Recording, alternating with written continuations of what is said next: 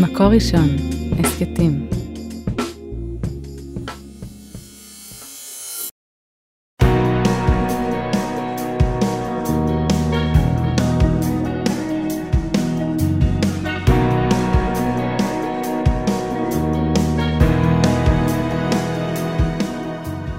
שלום הרבנית חמוטל שובל. שלום הרבנית שירה מרילי מירביס. פרשת קורח. כן, יש לנו כאן יציאה נגד המנהיגות של משה, אולי נגד המנהיגות של השם, תכף אה, נדבר על זה. אבל... נגד אהרון, נגד כהנים, נגד היררכיה. אני חושבת שהסיפור פה הוא אנטי-ממסדי. כן. בגדול. כן, יש פה משהו אה, מאוד מאוד קשה, עוד אה, מהלומה שמשה צריך להתמודד איתה. הם אה, באים והם אומרים לעם, אה, רב לכם כי כל העדה כולם קדושים ובתוכם השם, ומדוע תתנשאו על קהל השם? משהו מאוד מאוד קשה בטענות האלה. ומצד שני, בקריאה ראשונה, כאילו, אתה אומר, בואנה, הוא צודק, מה, באמת כולם קדושים, כולם מהממים, כאילו, יש פה... זה, זה מסוג הטענות הכי קשות. למה? כי מעורבב שם גרעין של אמת בתוך אה, משהו מאוד בעייתי, וצריך טיפה להבחין בין מה קשה לנו פה. כן. ומה שקורח עושה.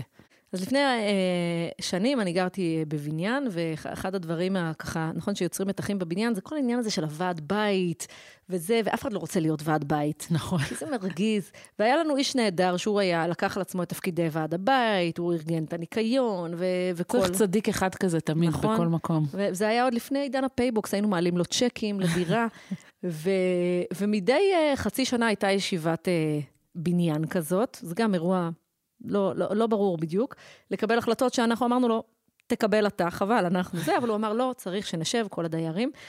והיה דייר אחד קצת, uh, איך נגיד את זה בעדינות, קצת מוזר. ו...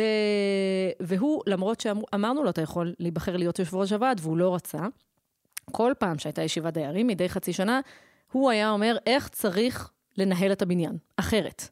היו לו כל מיני רעיונות על הציצים, הוא רצה מצלמות אבטחה, כל מיני רעיונות, ואז אמרנו לו, מקסים, בואו נצביע. הצבענו נגדו.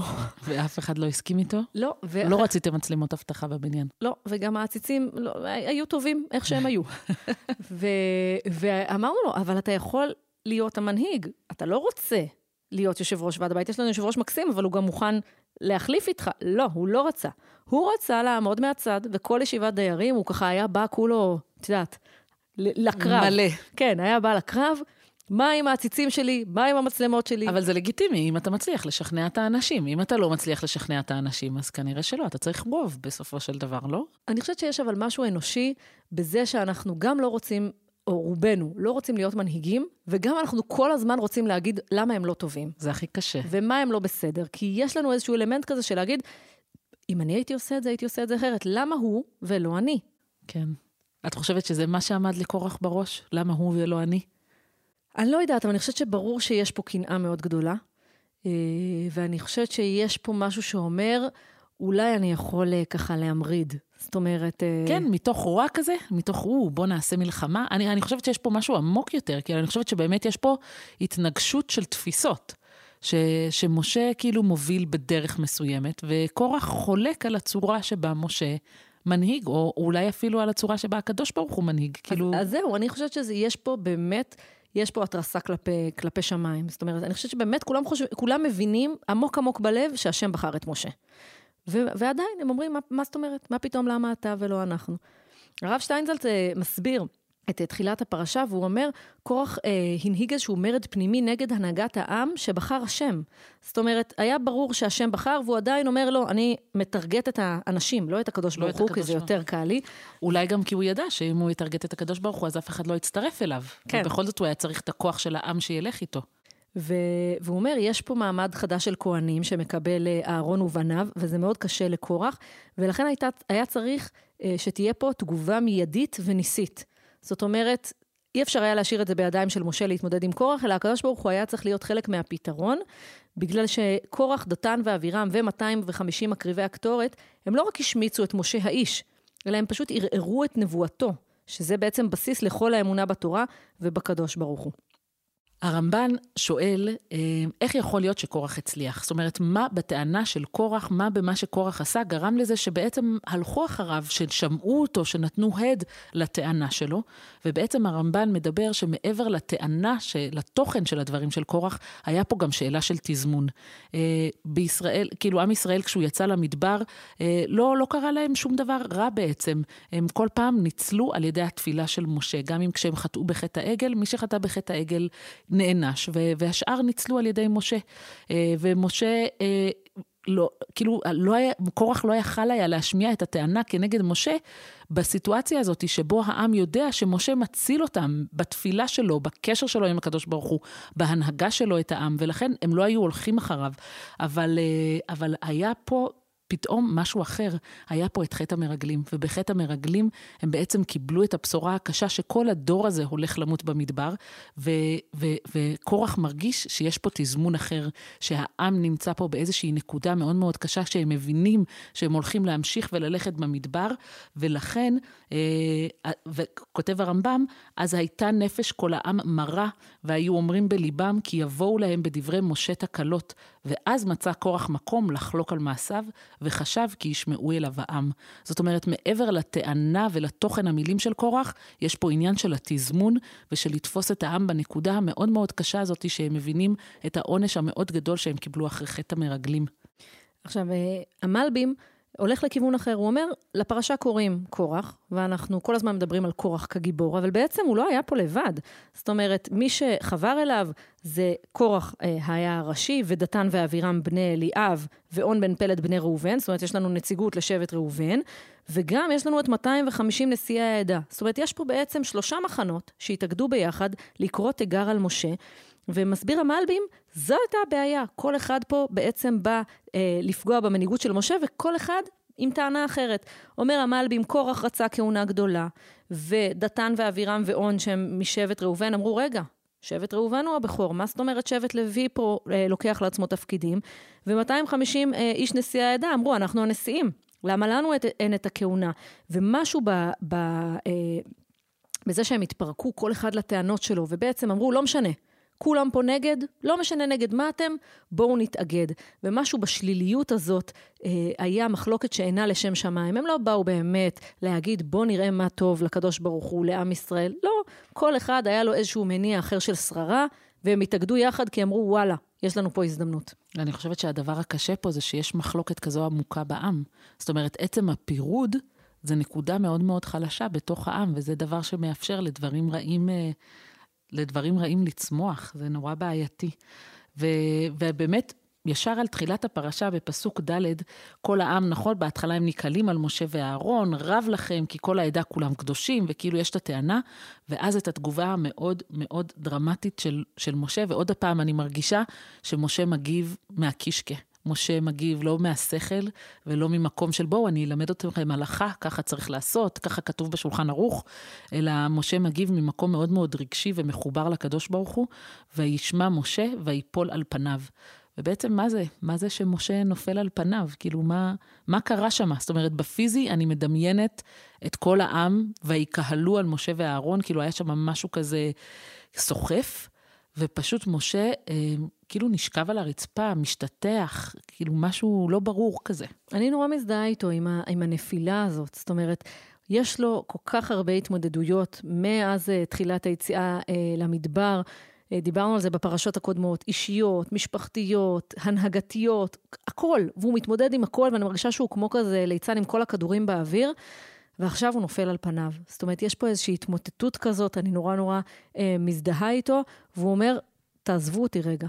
זאת אומרת, יש גם פרשנים שמדברים על אלמנט הפנים, נכון? שדיברנו על זה שקרן אור פניו, ויש פרשנים שאומרים, הוא כל כך היה רחוק מגאווה.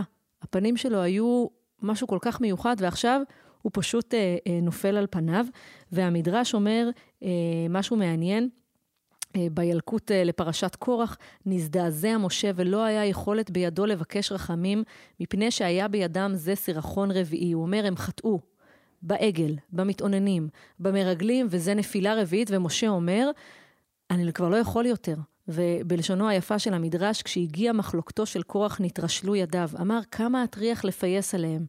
הוא אומר, אני נופל על פניי כי אני פשוט לא מסוגל. די, יש גבול לכמה אני יכול שוב ושוב לסנגר עליהם ולהגיד שהם בסדר, ו- ולבוא לפני הקדוש ברוך הוא.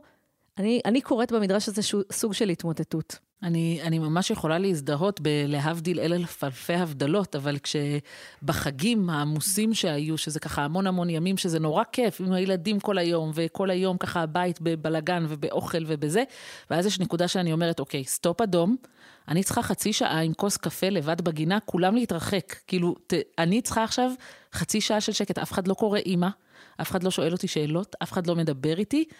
אני צריכה רגע אני, כאילו, וזה מין נקודה כזאת של התכנסות. כן. של אה, ויפול על פניו, במובן שהוא, שהוא אומר, אוקיי, ת, תעזבו אותי רגע עכשיו לבד.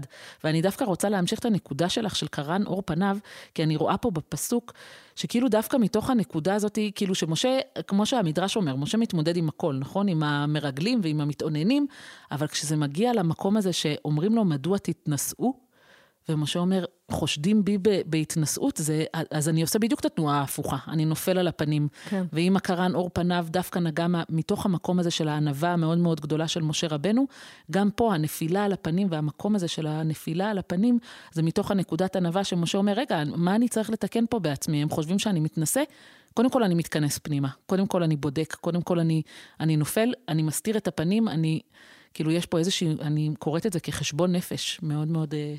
כבד. כן. בעל אה, אבני יששכר, האדמו"ר אה, רבי צבי אלימלך שפירא מדינוב, אה, כותב בפירוש שלו, אגרא דקאלה, וישמע משה ויפול על פניו, ששמע שנתהוותה מחלוקת בישראל, אז נתבהל. הוא אומר, ממש לא היה אכפת למשה הטענות מולו. התוכן. כן, לא, הוא לא אמר, יש לי בעיה עם זה שאתם קוראים תגר אליי, יש לי בעיה עם זה שאתם מפוצלים, זאת הבעיה שלי. אומר, הבני יששכר, כל זמן שהם באחדות ובשלום, אין אומה ולשון יכולה להם. ולא היה נחרב בית, המ... בית המקדש. ואומר פה משה, אני רואה, רואה אני בעיני רוחי את החורבן שעוד יגיע על בית המקדש, וזה רק בגלל המחלוקת. אני, אין לי בעיה עם הטענות מולי, אבל לפחות תהיו יחד, אתם מאוחדים.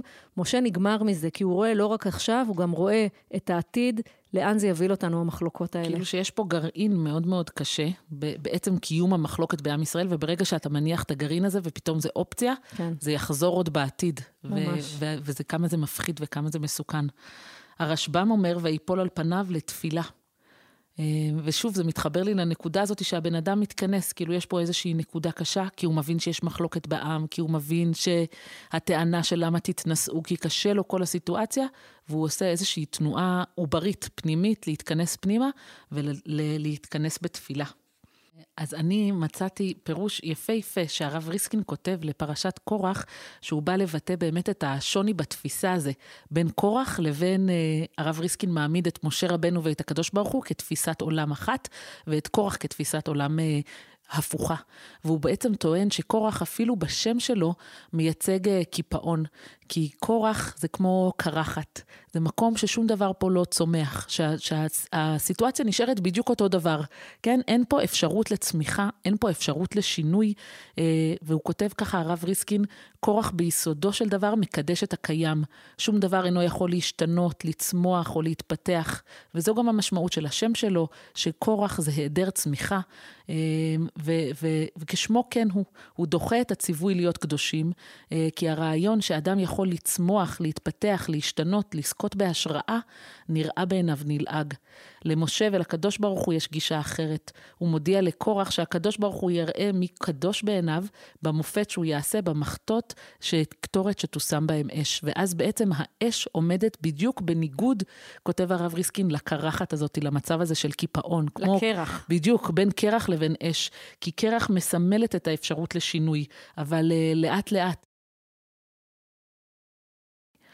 האש מסוגלת להעמיס את המוצק, להרתיח את הנוזל, כאילו יש פה איזשהו שינוי שהאש מסוגלת לעשות, אבל הוא שינוי תהליכי. אה, וגם הקטורת, היא בעצם עושה שינוי, היא ממלאה ריח מתוק, היא יכולה להפיג סירחון, היא יכולה לעבור, להפוך את האווירה אה, מהאווירה של, אה, כאילו הרב ריסקין כותב, מהאווירה של בית מטבחיים לאווירה של קדושה, לאווירה של מחויבות.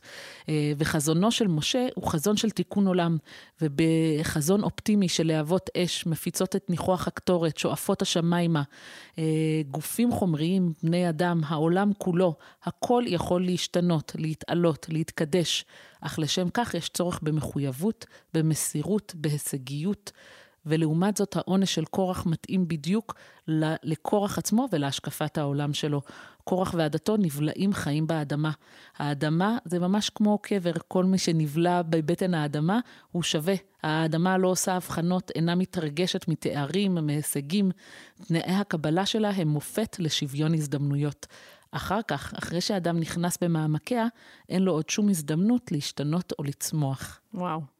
אז באמת, כמו שאמרת, אחרי נפילת אה, אפיים של משה, ואחרי שהאדמה בולעת את פיה, הקדוש ברוך הוא בעצם עושה תהליך של בחירה, בחירת שבט, כל שבט אה, צריך להביא את המטה שלו, והקדוש ברוך הוא אומר, אתם רוצים תהליך אנושי? אתם רוצים לראות את הבחירה? בבקשה. כל אחד אה, יביא את המטה, והמטה אשר יפרח הוא המטה שאותו אני בוחר.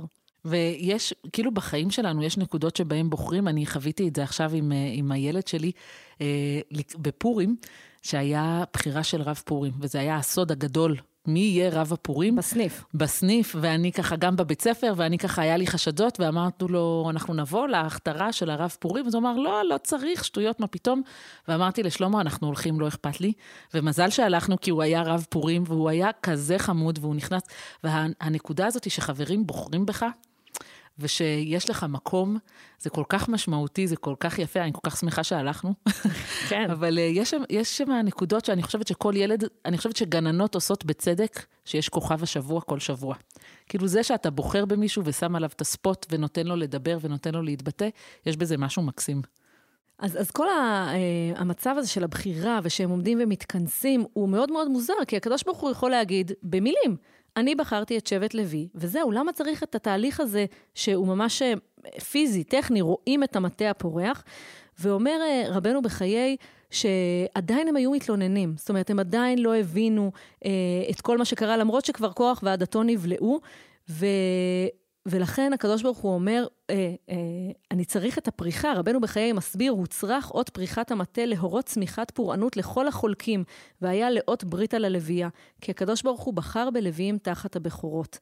אומר אה, רבנו בחיי, לפעמים אנחנו צריכים לראות דברים. לא מספיק לנו אמירות, ולא מספיק לנו שיטיפו לנו ויגידו לנו, זה מה שבחרנו, צריך לראות תהליכים. ועם ישראל היה במצב שהוא אמר, רגע, מה זאת אומרת הבחירה הזאת בלוי? ולמה דווקא לוי? ומה היה פה? והקדוש ברוך הוא אומר, אז אני אעבור איתם את התהליך.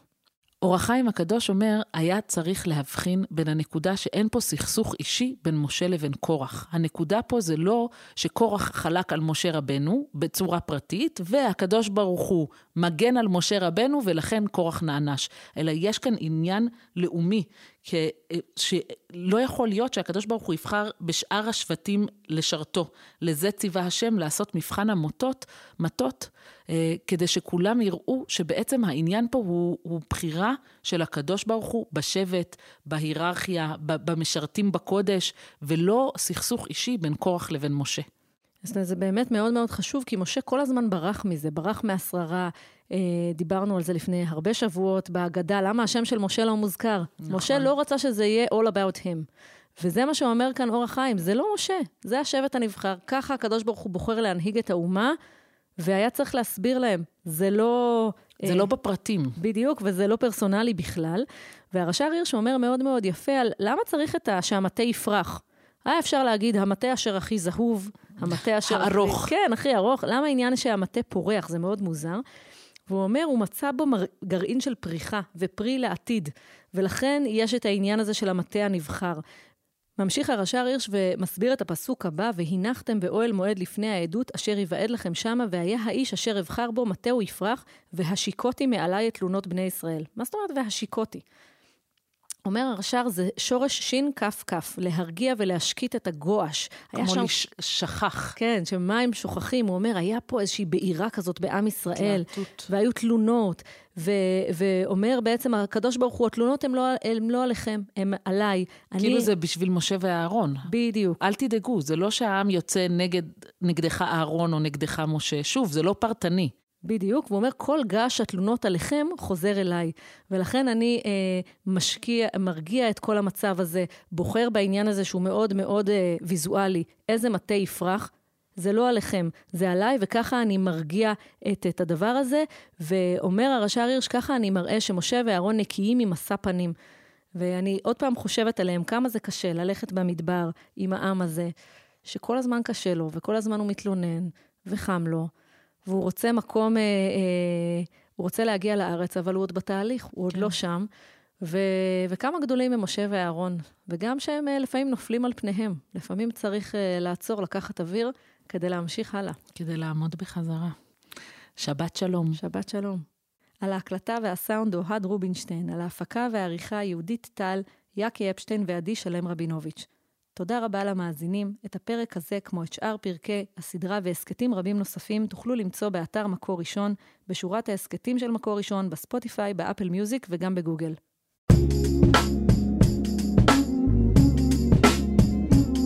מקור ראשון, הסכתים.